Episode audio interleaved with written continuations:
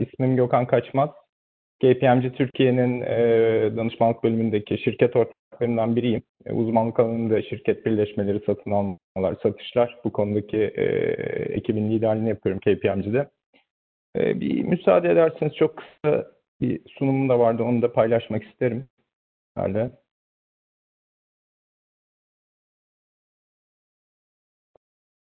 Evet, sanırım görebiliyorsunuz sunumu şu anda. E, Malumunuz kovid on dokuz e, hepimizin hayatını çok etkiledi. Sosyal, ticari, e, sağlık açısından e, umarım hiçbirimizin e, kendisine veya yakınlarında bir bu hastalık görülmemiştir ama e, maalesef bu yaşamadığımız bir gerçek. E, benzer şekilde biz M and A danışmanları da e, kovid on dokuzun kendi işimize e, üzerinde çalıştığımız projelerde ciddi olumsuz etkilerini görüyoruz. E, bunu rakamlarla da aslında desteklemek mümkün. Biraz genel olarak dünyaya bakarsak aslında ilk çeyrekte neler oldu? iki bin yirmi ilk çeyrekte ki iki bin yirmi bizim için iyi bir yıl olarak başlamıştı. Birleşme ve satın almalar açısından özellikle dünyada. Şu anda ilk çeyreğe baktığımızda yaklaşık beş yüz altmış dört milyar dolarlık bir işlem hacmi, tamamlanmış işlem hacmi görüyoruz. Bu geçen yılın ilk çeyreğine göre yaklaşık yüzde otuzluk bir düşüşe tekabül ediyor. Ee, ama hani biraz daha datanın altına girip incelediğimizde, baktığımızda özellikle Ocak-Şubat aylarında M and A aktivitesi dünyada, globalde fena değildi. İyi bir hızla artarak devam ediyordu.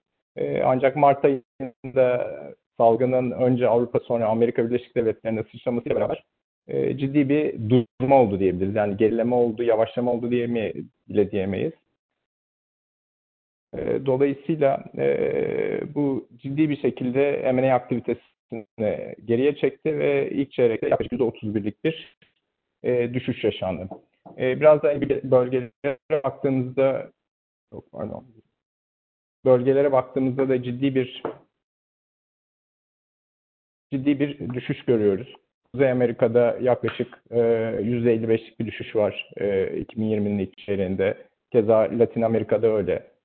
Asya Pasifik'te, Çin'de ilk bu hastalığın çıkmasına karşılık yaklaşık yüzde yirmi yedilik bir düşüş var. Orta Doğu'da, Afrika'da yüzde doksana yakın bir düşüş var.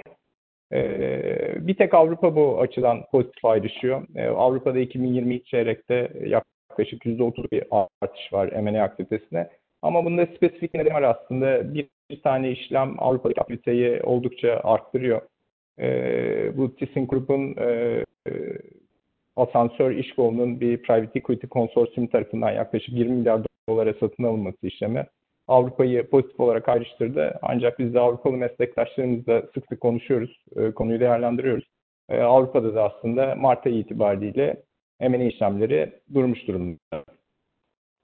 Türkiye'ye baktığımızda ne durumdayız? Biraz da bundan bahsetmek isterim. Aslında bildiğiniz üzere biz yıl sonunda bir birleşme ve satın alma raporu açıkladık. Burada iki bin on dokuz yılı işlemlerine ilişkin değerlendirmelerde bulunmuştuk. iki bin on dokuz yılı aslında Türkiye'nin rekor seviyedeki en düşük M and A işlemlerinin gerçekleştiği yıldı. Yaklaşık iki nokta iki milyar dolarlık bir işlem yaşanmıştı Türkiye'de. Bu son on beş yılın en düşük seviyesi. Biz ekonomistler, finansçılar da biraz böyle bir şeyleri bölüp benchmark'ını ileteriz.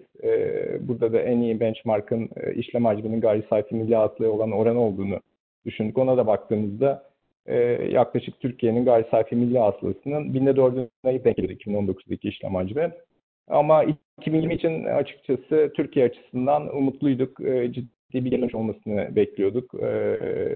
Özellikle Türkiye'de bekleyen bir takım yatırımlar, gecikmiş yatırımlar, artık büyümenin hızlanmasıyla beraber iki bin yirmi yılında kademeli bir toparlanma bekliyorduk. Ve ilk çeyrekte de özellikle Ocak-Şubat aylarında bunların sinyallerini almıştık. Ancak Mart ayında Türkiye'de de işlemlerde sert bir duruş oldu. Çeyreklik baktığımızda iki bin yirminin ilk çeyreğinde yaklaşık yedi yüz milyon dolarlık bir işlem hacmi görüyoruz Türkiye'de. Bu geçen yıla göre bir artış olarak yansıyor aslında ama burada yine bir adet işlemin çok ciddi etkisi var. Yaklaşık dört yüz elli milyon dolarlık bir işlem Oyan, Total ve M O Yıl'ı, Demirören'in enerji varlıklarını satın alma işlemi Türkiye'deki işlem hacmini ciddi seviyede arttırdı. Bundan arındırdığımızda aslında yaklaşık iki yüz elli milyon dolarlık bir işlem hacmiyle karşı karşıya kalıyoruz. e, geçtiğimiz yıla göre. E, bu da ciddi gene bir düşüşe işaret ediyor. Ama e, Ocak ve Şubat'taki aktivitenin görece olarak iyi olduğunu göz önünde bulundurursak, Mart'ta sert bir düşüş olduğunu ve bunda e, Covid on dokuz nedeniyle kaynaklandığını söyleyebiliriz aslında. Peki Covid on dokuz neden, nasıl, hangi şekilde şirketlerini etkiledi? Biraz da bunlara değinmek isteriz. Yani neler oldu, sektörler, şirketler nasıl reaksiyon verdi buna?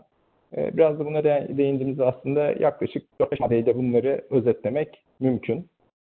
Bunlardan bir tanesi aslında alıcıların, yatırımcıların salgın sonucunda şirketlerini, faaliyetlerini hibernation dediğimiz E, e, kış uykusuna geçirmesi, yani faaliyetlerini yavaşlatması e, veya faaliyetlerini durdurması, bununla ilgili maliyetlerine odaklanması, maliyetlerine, nakit akışını e, yönetmeye odaklanması ve mevcut kaynaklarına gerek bu sermaye olsun, gerek finansman kaynakları olsun e, bu yöne doğru aktarması, yani kendi içine doğru dönmesi.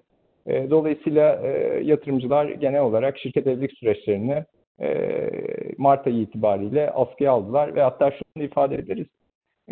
Birçok imzalanmış ancak close edilmemiş, yani tamamlanmamış, kapanış yapılmamış işlemde bile yatırımcılar bu bizim M A C close dediğimiz materyal olumsuz değişiklik maddesine sığınarak, salgın hastalığı mücbir sebep sayarak işlemlerden tamamlanmasından uzaklaşmaya çalışıyorlar. Türkiye'de henüz böyle bir şey duymadık, ancak Avrupa'da özellikle büyük işlemlerde bunların söz konusu edildiğini biliyoruz. Bir diğer sebep aslında Mart ayı itibariyle M and A işlemlerinin durmasının bir diğer önemli sebebi lojistik sebepler. Biliyorsunuz sosyal mesafelendirme şu anda en önemli gündemimiz. Seyahat yasakları, insanların bir araya gelememesi, uluslararası yatırımcıların Türkiye'ye gelememesi, bizim oraya gidememiz vesaire. Lojistik açıdan M and A işlemlerinde yürümesini engelliyor. E, bu da gene bir e, ertelemeye, gecikmeye, ötelemeye yol açıyor. E, çok benzer bir örneği ben de kendimle yaşadım. E, bir Türk şirketinin Çin'deki bir e, iştirakinin satışıyla ilgili çalışıyoruz. E, Çin'de ilk salgın başladığında Ocak ve Şubat aylarında e, alıcı partiler e, bu seyahat sınırlamalarından ötürü e, due diligence çalışmalarını bir süre askıya aldılar ve proje ötelendi. Şimdi Çin'in yavaş yavaş açılmasıyla beraber Çin'deki yatırımcılar bu sefer geri gelmek istedi. Ancak e, bu sefer de bizden dolayı bir yavaşlama söz konusu. Çünkü biz bu sefer benzer şekilde e, seyahatleri düzenleyemiyoruz, düzenleme yürütemiyoruz. E, dolayısıyla lojistik sebepler de bunun bir diğer e, etmeni. E, bir üçüncü gözümüze çarpan e, temel sebep aslında gene bu ani duruştan ötürü, e, talep bozulmasından ötürü şirketlerin e, kar zarar tablolarında, e, gelirlerinde, karlılıklarında ve bilançolarında öngörülemeyen bir bozulma olması. E, bu bozulmanın şöyle bir etkisi var. E, değerleme yapılmasını şu anda, yani şirket değerlemesi yapılmasını e, mümkün kılmıyor. Değerlemelerde düşüş var demiyorum. Çünkü düşüş olması için bir şeylerin kesinleşmiş olması, e, bir şeyin etkisinin ortaya çıkması lazım. Şu anda böyle bir şey söz konusu değil. Birazdan Hande Hanım zaten bu konuya daha detaylı değinecektir. Projeksiyonlarla ilgili belirsizlikler değerlemelerini nasıl etkiliyor, ama şu anda şirket değerlemesi yapmak çok da mümkün görünmüyor aslında. Bir son sebep de gene neden M and A işlemlerinin yavaşladığı ve durduğuna dair biraz finansman piyasalarına bağlayabiliriz. Gene birazdan Orhan Bey bu konuya detaylı olarak değinecek. Ama bu bizim kaldıraçlı satın alma dediğimiz leverage buyout'larda ciddi bir yavaşlama, durma söz konusu. Çünkü finansman piyasaları şu anda yeni kredi ya vermiyor ya da çok yüksek maliyetliyor. E, bu da tabii satın almayı e, dış finansman yoluyla yapacak olan kurumların e, maliyetlerini yükseltiyor veya bu parayı bulamamasına sebep oluyor. Bu da tabii işlemleri yavaşlatan veya durduran bir diğer önemli sebep. Peki bundan sonra ne olacak? E, biz herhalde modern ekonomik tarihte birçok önemli krizler atlattık. Çeşitli sebepleri vardı. Bildiğiniz gibi bir krizlerin bir çıkış noktası oluyor. Bir en tepe noktası oluyor. Biz şu anda en tepede miyiz? Bu sağlık krizinde onu bilmiyoruz. Bir de e, bu krizin yönetilip normalleştiği ve tekrardan büyümeye geçtiğimiz e, bir dönem oluyor. E, tabii her şeyin normale dönmesi için önceki sağlık krizinin e, yönetilebilir olması, e, kontrol altına alınır olması lazım ki bu bilmediğimiz bir gelecek. Ama olacağını biliyoruz, yani bir gün bu salgın kontrol altına alınacak ve o zaman da e, şirket evliliklerinde ne gibi e, değişiklikler olacak, neler göreceğiz? E, biraz bunlara değinmek isterim. E, öncelikle salgının çok ciddi hasar verdiği e, bazı sektörler var. Talep durmasından ötürü, yasaklardan ötürü. E, bu şirketler salgın sonrasında e, ciddi bir tamir sürecine girecekler.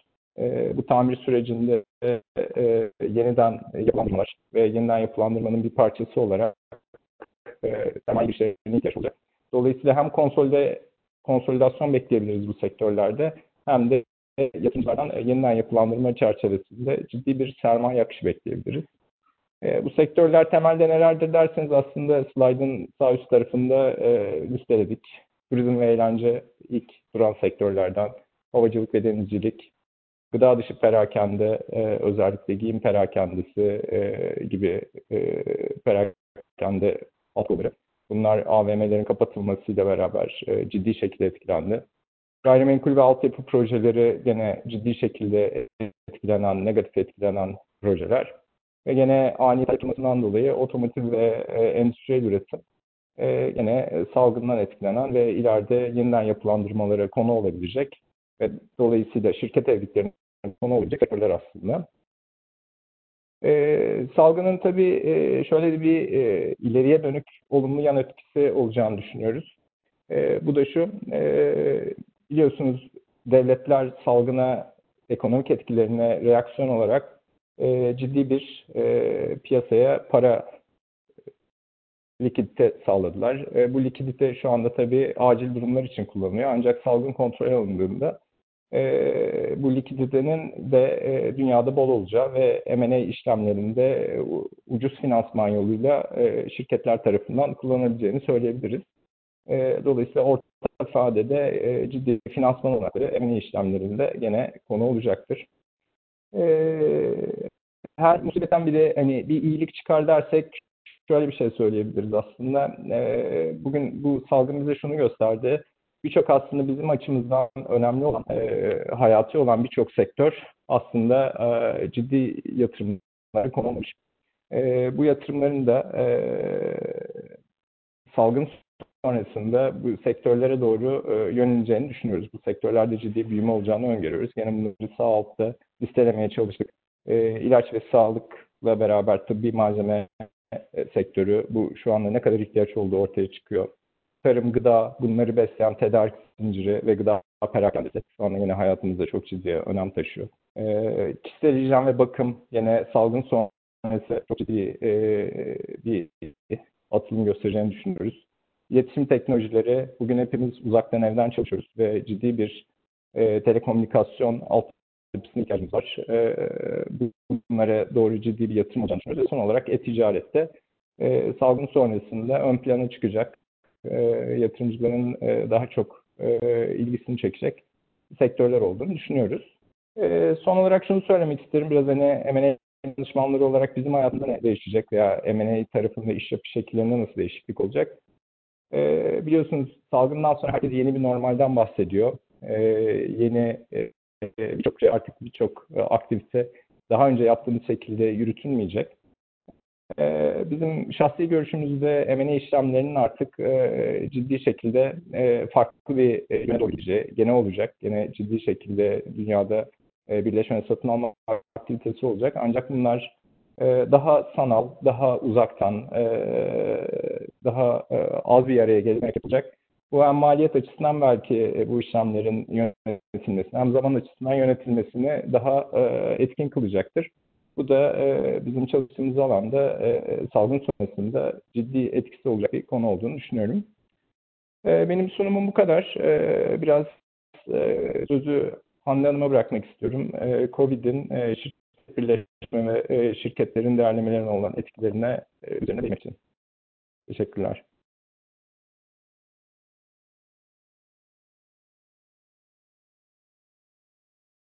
Merhabalar. Hande Şenova ben. Farklı bir ortamdan, farklı bir şekilde seslenmeye çalışıyoruz artık size. Ee, hemen Gökhan'ın ardından tekrar ben sunuma başladım. Ee, sunumu paylaşabildim mi diye tekrar buradan kontrol etmeye çalışıyorum. Ee, evet. Ee, soru cevap kısmı olmadan soru cevap kısmını en sona bırakıyoruz. Ben hemen söze başlıyorum. Ee, Hande Şenova, şirket değerlemelerinden sorumluyum. Ee, K P M G Türkiye şirket ortaklarından biriyim. Ee, bu yıl yirmi yedi yıllık e, iş hayatını tamamladım. Ee, doksan dörtte devalüasyon yaşadık. O zamanlar denetçiydim. Ee, dolayısıyla hiperenflasyon öğrenmek zorunda kalmıştım. Ee, iki bin sonunda bankacılık krizini yaşadım. Banka tarafında çalışıyordum o zaman. iki bin birde ikiz kuleleri yaşadık. iki bin sekizde ticari krizleri, global e, krizleri yaşadık. Bunların hiçbiri Müşfik Bey'in de en başta söylediği gibi kovid on dokuz gibi değildi. Yaşam düzenimiz değişti. Farklı bir ortamdan buradan sizlerle iletişim kurmaya çalışıyoruz. İş yapma alışkanlıklarımızı değiştirmek zorunda kaldık. Düzenlerimizi değiştirmek zorunda kaldık. Ciddi bir belirsizlik ortamındayız. Şirket değerleme diye baktığımızda aslına bakarsanız hep subjektif bir bilim dalından bahsederiz. Yaptığımız hesaplamaları çok detaylı yapsak da aslına bakarsanız bir belirsizlik üzerine bir kurgu, teknik bir hesaplama yapmaya çalışıyoruz. Dolayısıyla biz bugünden yarınımızı görmekte zorlandığımız bu kovid on dokuz döneminde nasıl bir hesaplama yapmalıyız, ne yapmalıyız, şirket değerlemesi açısından nelere bakmalıyız, bunlar aslında çok büyük önem kazanıyor bizler için. Ee, dolayısıyla e, çok ciddi bir belirsizlik var. E, sosyal izolasyon tüketimi düşürdü. E, yatırımcılar e, ilk tepki olarak riskin daha az olduğu e, gelişmiş piyasa tahvillerine yöneldiler. Bu da gelişmiş piyasa tahvillerinin e, faiz oranında getirilerinin neredeyse sıfıra, sıfırlanmasına yol açtı. E, volatilite, tahsilat riski, e, talep azalmasıyla beraber e, bir yandan baktığımızda e, Ee, önümüzü görmekte zorlanıyoruz kısaca. Ee, Rusya ve Birleşik Arap Emirlikleri'nin görüşmeleriyle beraber petrol fiyatları ne oluyor, nereye gidiyoruz? Ee, bunların hepsi bizim için bir soru işareti. Ee, borsa fiyatlarında bazı sektörlerde çok ciddi birdenbire düşüşler var bütün dünya borsalarına baktığımızda. Ee, döviz kurları aynı şekilde etkileniyor. Ee, mal fiyatlarını da aynı şekilde etkiliyor. Ee, dediğim gibi hepimizin bireysel olarak hayatlarında ve şirketlerin hepsinin bireysel olarak hayatlarında her şey değişiyor. Ee, dolayısıyla bir şirket değerlemesi dediğinizde Gökhan Bey'in dediği gibi hani imkansız mı? Neye göre, neye kıyasla, e, neyi değerleyeceğiz, neyi değerlememiz gerekiyor? Hani çok ciddi bir soru işareti oluyor. Ee, dolayısıyla da, çok pardon, ee, dolayısıyla aslına bakarsanız şirket değerlemesi evet, bizim mutlaka içeride bu, neler, niçin şirket değerlemesi yapılıyor? Aslında Gökhan Bey'in bahsettiği gibi bazı M and A çalışmalarımız için, şirket evlilikleri, şirket ortaklıkları, aile içindeki bölünmeler için şirket değerlemesine ihtiyacımız oluyor. Yatırımcılara karşı sorumluluğumuz adına şirket değerlemesi yapıyoruz. Finansörlerimiz aslında bakarsanız bizi takip açısından şirket değerlemesini talep ediyorlar. Yasal zorunluluk olan şirketlerimiz var. E, finansal raporlama açısından yaptığımız şirket değerlemelerimiz var. Böylece gerçeğe uygun değerli e, çalışması, yani fair value yapmamız gereken durumlarda kovid on dokuz gerçeğinde ne yapmamız gerekiyor? E, piyasa yaklaşımı ve gelir yaklaşımı şeklinde uluslararası kabul görmüş değerleme metotlarımız var. E, eminim sizler de duymuşsunuzdur, aşinasınızdır. Çok teknik detayına girmemeye çalışacağım. Belki soru cevap kısmında mutlaka birlikte üzerinden geçeriz diye düşünüyorum. Ama T M S on üçe göre de hani piyasa bazlı bir şirket değerlemesi yapmamız gerekiyor. Bunun yine dediğim gibi hani yarını göremediğiniz bir durumda nelerde dikkat etmemeliyiz? Bir üç başlık altında toplamaya çalıştım. İş planlarını etkiler. Çünkü biz şirketi gelir yaklaşımıyla değerlerken şirketin geçmişine bakıyoruz. Geçmiş finansal analizine bakıyoruz. Dolayısıyla oradan da bir gelecek e, tahmini, iş planı e, oluşturmaya çalışıyoruz. E, şimdi bütün bildiğimiz gerçekler e, yavaş yavaş değişirken iş planını nasıl yapmamız gerekiyor, nelere dikkat etmemiz gerekiyor? Artık geçmişle gelecek ne kadar paralel olacak, ne kadar karşılaştırılabilir olacak? Dolayısıyla biz nelere dikkat etmeliyiz? Gökhan Bey'in biraz önce söylediği gibi sektörel olarak bizi etkileyen, direkt etkileyen konular var mı? kovid on dokuz özelinde sağlık, havacılık gibi sektörler nasıl etkileniyor? Biz hangi sektörde nasıl etkileniyoruz? Bütün bunların mutlaka iş planına etkilerini bence bugünden düşünmemiz gerekiyor. Ee, ayrıca sektörel küresellik, yani bu e, transfer, trans, e, hareket kabiliyetimizin sınırlanması e, itibariyle de e, küresellik, ithalat, ihracat diye baktığımızda e, bunlar bizim şirketimiz için ne kadar kritik girdiler.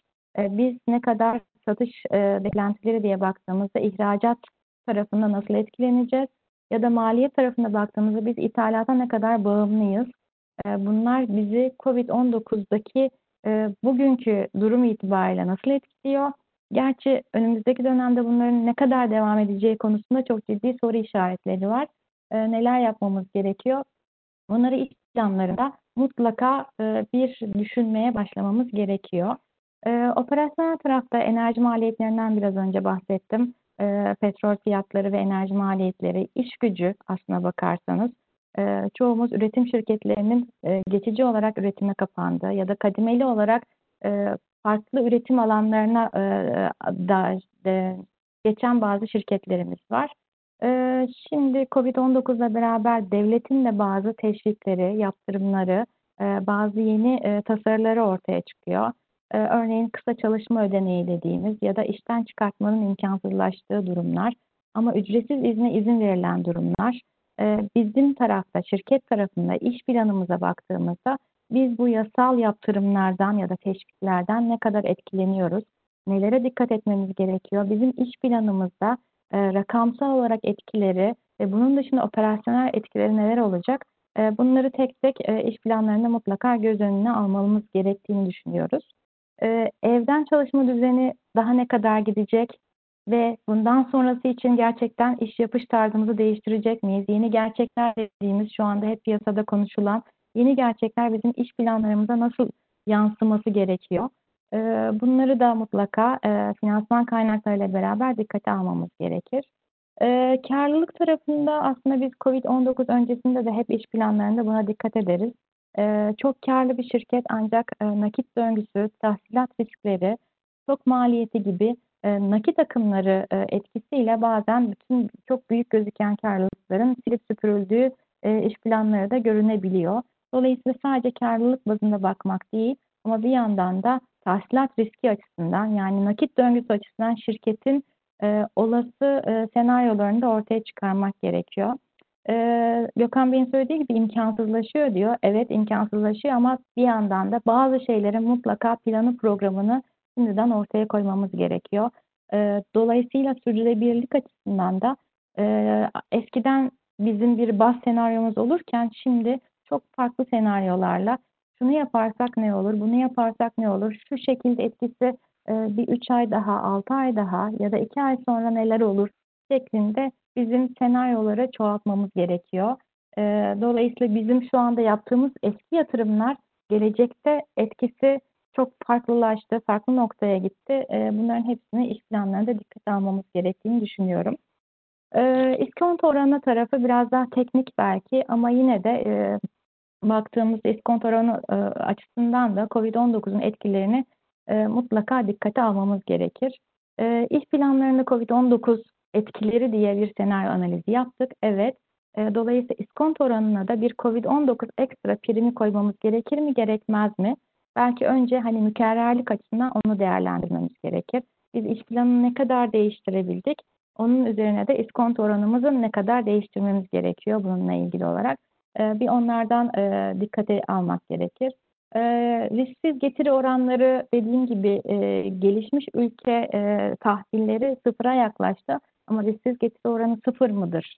E, nedir? Ne almamız gerekiyor? E, son bir haftada Türkiye'nin C D S oranları altı yüz puan arttı. Biz otuz bir on iki iki bin on dokuzda yaptığımız e, devlet tahvili getirilerine baktığımızda yüz on ikilerdeydi.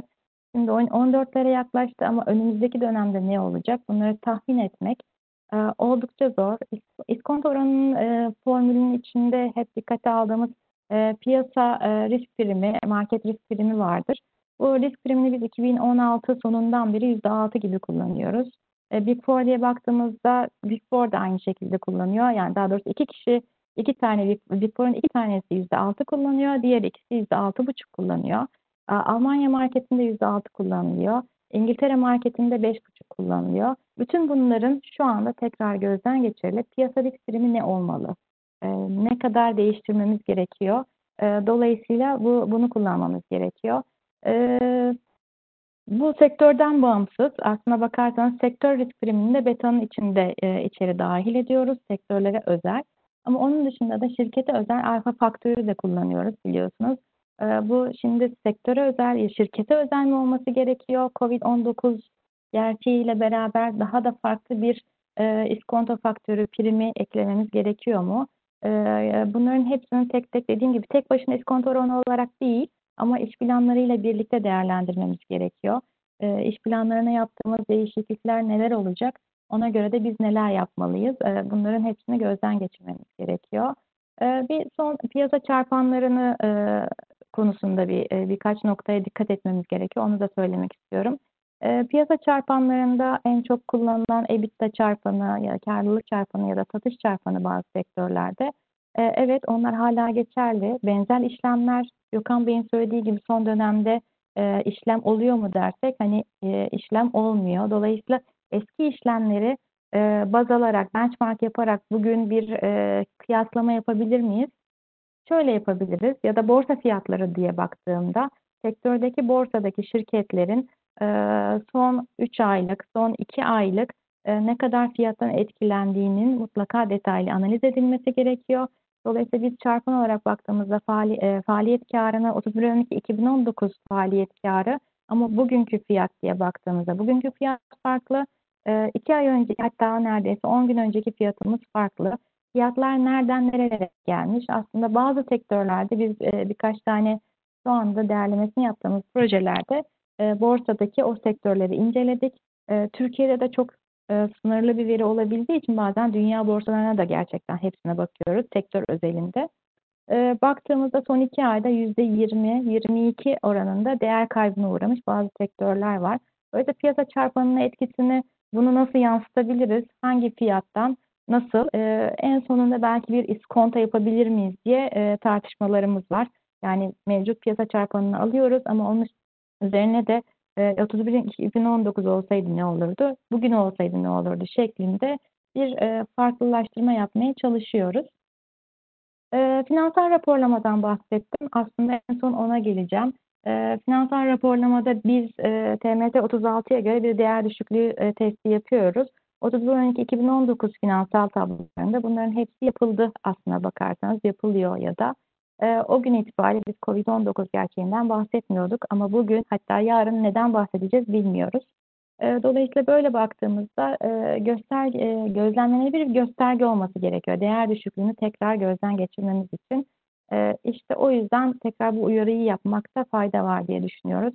Her ne kadar şu anda değer düşüklüğünü hesaplayabilmemiz gerçekten belirsizlik ortamında çok ciddi zor olsa da, bizim mutlaka değer düşüklüğüyle ilgili bir belirti ortaya çıktığı için bunun testini mutlaka yapmamız gerekiyor. Biz Mart ayı sonunda baktığımızda, Nisan şu anda bugün itibariyle on beş Nisan itibariyle baktığımızda değer düşüklüğü belirtileri açısından bir test yapılması zorunluluğu ortaya çıkıyor. Dolayısıyla amaç aslında bakarsanız hani geri kazanılabilir tutarın hesaplanması. Burada da ya kullanım değeriyle ve gerçek değer, yani satış e, maliyetleri düşüldükten sonraki gerçek değerin karşılaştırılması ortaya çıkıyor. E, bütün bunların hepsinin e, dediğim gibi hani faiz oranları ne derece değişti, bizim e, değer düşüklüğü testinde nerelerde risklerimiz var, e, hangi taraflarda hangi riskler var, bunları mutlaka şimdiden bugün itibariyle e, yatırımcıların bilgilendirilmesi açısından e, bunları gözden geçirmemizde e, fayda var ve özellikle biz e, halka açık şirketlerde e, bunların çalışmalarına şimdiden başladık. E, değer düşüklüğü aslında şöyle de bir e, T M S otuz altı şuna da imkan tanıyor. Değer düşüklüğü yaptıktan sonraki dönemde e, varlık artışı olduğu sürece varlık artışının orijinal değerine kadar varlık artışına da imkan sağlıyor. E, o açıdan da hani e, bunu şimdiden gözden geçirip e, önden e, belirli bir planlama dahilinde e, çünkü gerçekten bu belirsizlik ortamı olması itibariyle e, varlık değerlerimizi, defter değerlerimizi e, bir e, test etmemizde hani kendimiz e, sağlığımızı düşünüyoruz ama bir yandan da bunların hepsinin planlamasını yapmamızda fayda var diye düşünüyorum. E, dolayısıyla hani e, değerleme tarafı hakikaten çok belirsiz. Ee, ama göz önüne almamız gereken özel faktörler var. Ee, arada sorular da geliyor, farkındayım ama onlara dediğim gibi en sonunda cevap vereceğiz. Ee, dolayısıyla ben şimdi e, bu uzun anlatma kısmı da zormuş, göz göze olmadığımız için zorlanıyorum aslında. Ee, ama hani e, sözü e, direkt Orhan Bey'e bırakmak istiyorum, şirket ortağım. Finansman tarafında tamamladıktan sonra soru cevap kısmına geçeceğiz. Çok teşekkür ederim. Merhabalar herkese. Çok teşekkürler. Çok hızlı bir şekilde ben de bir sunumumu açacağım müsaade ederseniz.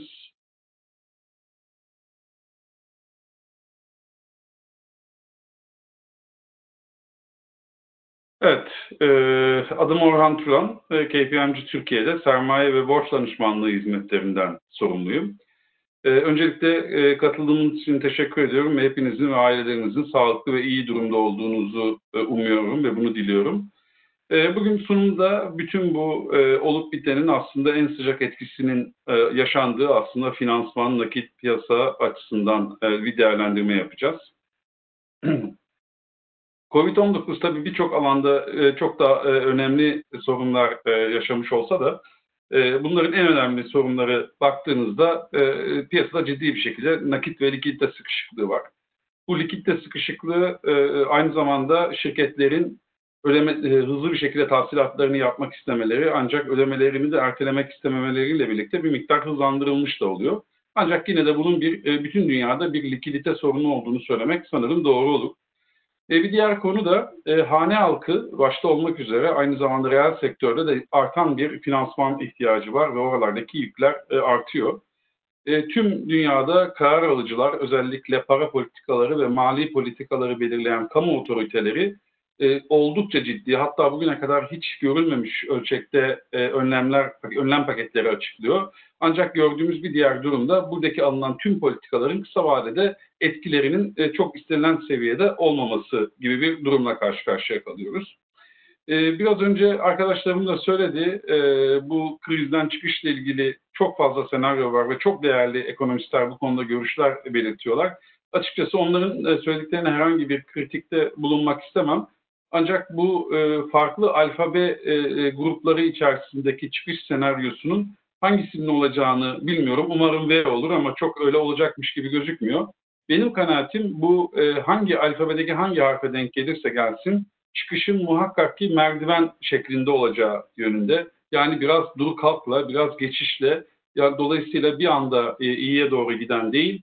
Ancak kademeli bir şekilde giden sektörden sektöre, coğrafyadan coğrafyaya farklı bir e, iyileşme döneminin olacağı bir e, önümüzde bir e, geriye dönüş senaryosu var gibi gözüküyor. Hatta e, belki bilenler bilir, ben uzun seneler e, o bölgede çalıştığım için de çok iyi, e, çok sık gezdiğim, çıktığım bir merdivendir. Karaköy'de Bankalar Caddesi'nde İspanyol merdivenleri vardır. Gitmeyenlere de tavsiye ederim. Harika bir e, sanat eseridir gerçekten.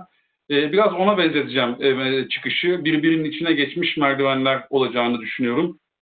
Bunu da zaman içerisinde hep beraber yaşayarak göreceğiz. Tabii Covid on dokuzun tüm piyasalara etkileri var. Para piyasalarına, sermaye piyasalarına ama bana göre en önemli etkisi reel piyasalara, yani tedarik zincirlerine, üretim akışlarına. Mobilitedeki kısıtlamalar hem talebi hem satışı hem de üretimde oldukça belirsizlikler yarattı. Sermaye piyasalarına baktığınızda ve para piyasalarında e, mevcut olan illikit varlıklardan likit varlıklara doğru eğilim arttı. Bu da likidite ihtiyacını çok ciddi şekilde arttırdı. Ve hala bu nakde e, dönmek üzere devam eden bir yoğun eğilim olduğunu da söylemek mümkün. E, tüm kamu otoriteleri tüm dünyada reel sektöre destek olmak için çok çok önemli e, e, paketler açıkladılar. Biraz önce söylediğim gibi daha önce hiç eşi benzeri olunmamış e, konular. Şirketlerin, bireylerin ve tüm sektörlerin de, reel sektörlerinde baktığınızda finansal ve ticari borç ödemelerinde öteleme yaptıklarını görüyoruz. Öte taraftan bankalara baktığımız zaman, tabii son dönemde özellikle ülkemizde bankalar oldukça eleştiri alıyorlar, özellikle özel bankalar. Onların da önemli zorlukları var. Bir kere mevcut durumu, mevcut sıkışmayı yönetmeye çalışıyorlar ve müşteri taleplerini karşılamaya çalışıyorlar. Ve aynı zamanda bu uzaktan çalışma modeli belki birçok sektör için kısmi olarak geçmişte de e, uygulanmış bir şeydir ama ben de çok uzun yıllar bir bankacılık yapmış biri olarak söyleyeyim. Özellikle saha çalışmalarında, yani şubelerde bankaların hiç alışık olmadığı bir düzen, e, uzaktan çalışma ve bunu da yönetmeye çalışıyorlar. Tabii bu arada ne yapıyorlar? Mevcut müşterileri daha çok e, karşılamaya çalışıyorlar taleplerini. Yeni müşterilere karşı çok ilgileri yok. E, daha çok oluşturulmuş kredi limitleri içinde hareket etmek istiyorlar. İlave kredi taleplerini önceliklendirmiyorlar. E, e, finansmanda kısa vadeye daha çok e, öncelik veriyorlar. Her ne kadar e, oldukça destekleyici yaklaşmakla birlikte sonuçta e, varlık kalitelerini korumak ya da varlık kalitelerini arttırmak için de bir takım önlemler alıyorlar ve bu da tabii piyasa açısından, özellikle reel sektör açısından çok memnuniyet verici sonuçları olmuyor. Ama buna rağmen genel olarak söylediğimizde borç servis ötelemelerinin büyük ölçüde, tabii ki önemli istisnaları da içerir, ama genellikle karşılandığını söyleyebiliriz. Bu sayfaya çok durmayacağım çünkü her yerde buna dönük çok fazla bilgiye ulaşabiliyor herkes. O yüzden benim için önemli olan kısmı, Türkiye'de açıklanmış olan mali destek kararlarının önemli bir kısmının piyasaya ilave likidite enjekte etmek üzerine olduğu anlaşılıyor. Ve faiz indirimleriyle birlikte de bunu ve aynı zamanda geri alım, Merkez Bankası'nın geri alımlarıyla da bunu destekliyor. Tabii biraz şöyle bir durum var, biraz benzetme belki doğru olur olmaz bilmiyorum ama ben şunu düşünüyorum. Hasar tespiti yangın devam ederken yapmak mümkün değil. Şu anda da bütün dünyada merkez bankaları, kamu e, yangın söndürmeye çalışıyor ve açıkçası bu yangın söndürme faaliyetlerinin bir kısmı da aslında ileride oluşacak hasarın bir kısmına da sebep olacak. Dolayısıyla bugün alınan önlemlerin de hiçbirinin karşılıksız olmadığını ve bunların da muhakkak bizim hayatımıza getireceği bir takım e, olumlu ve olumsuz sonuçların olacağını da dikkate almak lazım. Şu anda kamu bankaları e, daha fazla e, sorumluluk almış ve önde gözüküyorlar. Özel bankalar üç aylık bir öteleme yaptılar genel bir uygulama olarak bankaların, ama yine de e, ilave imkan sağlanması, ilave likidite sağlanmasında kamu bankaları kadar e, motive e, olmadıkları görünüyor. Tabii ki bankaların da kıt kaynakları e, artan talepler karşısında sınırlı ve kontrollü bir şekilde dağıtması gerektiği de tabii ki bir gerçek. E, şirketler tarafına baktığımızda tabii ki en önemli e, konu talep. E, yani talep yok. Yani arz problemi, bazen talep problemi var, bazen de arz problemi var ve bu tedarik zincirlerindeki bu zorluklar ulaşımın kısıtlanmasıyla birlikte reel sektör üzerinde kısa vadeden öte, orta ve uzun vadede önemli sonuçlar olacak bir takım güçlükler geliştiriyor. Kişisel olarak yine burada da tedarik zincirlerinin ve tedarik zincirlerine bakışın bütün sektörler için, bütün şirketler için yeniden tanımlanmak zorunda kalacağını düşünüyorum. Nakit akış problemleri ve finansman zorlukları yine çok önemli sorunlar ve önümüzdeki dönemde de, yakın dönemde de ortadan kalkacağını beklemek mümkün değil. Çünkü nakit akışı sektörde şirketlerin birbirine ne kadar, nakitin ne kadar hızlı aktığına göre nakit akışı sorunlarının o kadar ortadan kalktığını görebiliriz. Ancak şu anda herkes kendi nakdini korumaya çalışıyor ve doğal olarak ve doğru olarak da bunu yapıyor. Bu da maalesef mevcut sorunları bir miktar daha ileri bir boyuta götürüyor demek e, sanırım doğru olur. Şirketlerin e, bu dönemde odaklandığını düşündüğümüz tüm şirketlerin, ama bizim de bir altını çizmek için üzerine koyduğumuz dört ana başlık var. Bir tanesi nakit, diğeri müşteri, bir diğeri giderler ve sonrasında da sermaye. E, genellikle şirketlerin ilk refleksi e, nakit ve giderler kalemleri üzerinde daha güçlü bir Ee, önlem paketleri ve buraya çok daha fazla konsantre olduklarını görüyoruz. Ama bizim buradaki tavsiyemiz e, müşteriyi de e, göz ardı etmemeleri lazım. Hem mevcut müşteriyi hem yeni müşteriyi, e, onların talep eğilimlerinin nasıl şekilleneceğini, bununla ilgili hazırlıklarını yapmaları lazım. Ve değişecek koşullara göre operasyonel olarak da kendilerini hazırlamaları lazım. O yüzden nakit akışlarını ve giderlerini yönettikleri kadar e, müşteri ihtiyaçlarını ve gelecekteki sermaye değerlerini ve sermaye güçlerini ne şekilde koruyabileceklerini ve daha sonrasında arttırabileceklerini de aynı dönemde de önem vermeleri gerektiğini düşünüyoruz. Dolayısıyla bu konuda aslında üç temel adım var. Bir tanesi tabii ki nakit akımının kontrol altına alınması. Bunu yapmadığınız zaman maalesef yaşamak mümkün değil.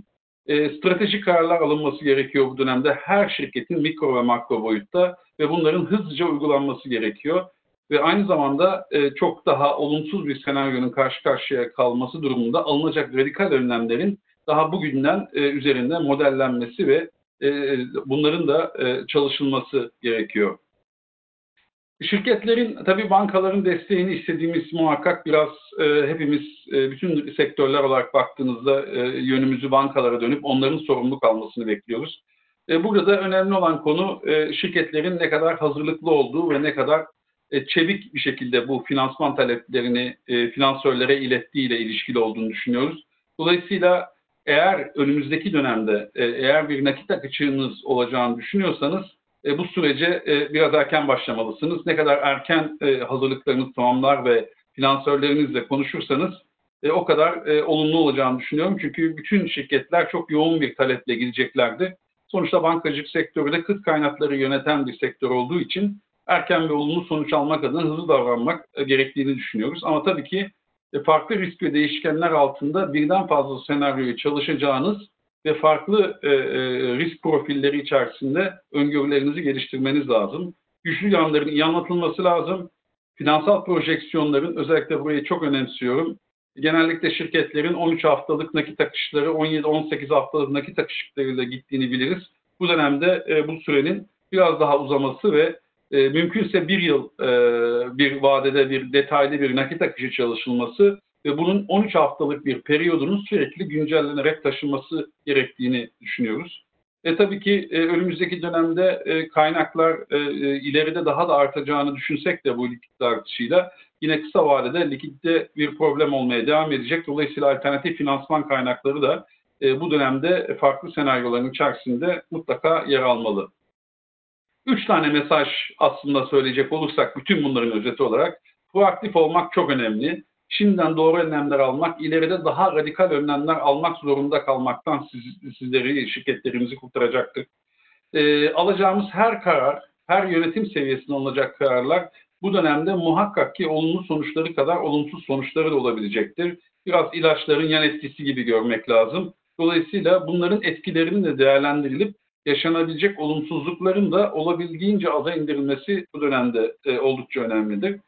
Hazırlık yapmak yine bütün bunların ötesinde tekrar tekrar tekrarladığımız bir konu. Özellikle finansman açığı olduğu düşünülüyorsa tüm gerekli önlemler önceden alınmış ve asgari koşullar muhakkak sağlanmış olmalı ve bunun üzerine biraz önce bahsettiğimiz farklı senaryolarla, farklı risk profilleriyle hazırlıklar ve önlemler tamamlanıp bankalara ve finansman kurumlarına iletmeli diye düşünüyoruz. Tüm bunların ötesinde tabii ki önümüzdeki dönemde de yine finansman piyasalarının çok rahat olmayacağını görmemiz lazım. Uluslararası piyasalarda eskiden Türkiye gibi gelişmekte olan piyasalara akan bir takım fonlar, yatırım fonlarının şu anda kendi ülkelerinde de çok önemli fırsatlarla karşılaştıkları için öncelikleri kendi ülkelerindeki, kendi faaliyet gösterdikleri alandaki yerlere kaydırma gibi bir eğilimleri olacağını da dikkate almak lazım.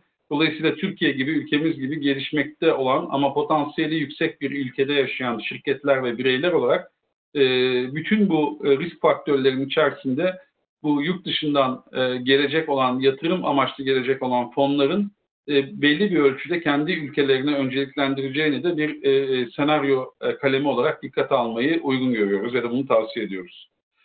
Bizim eliniz için çok teşekkür ederim. Ben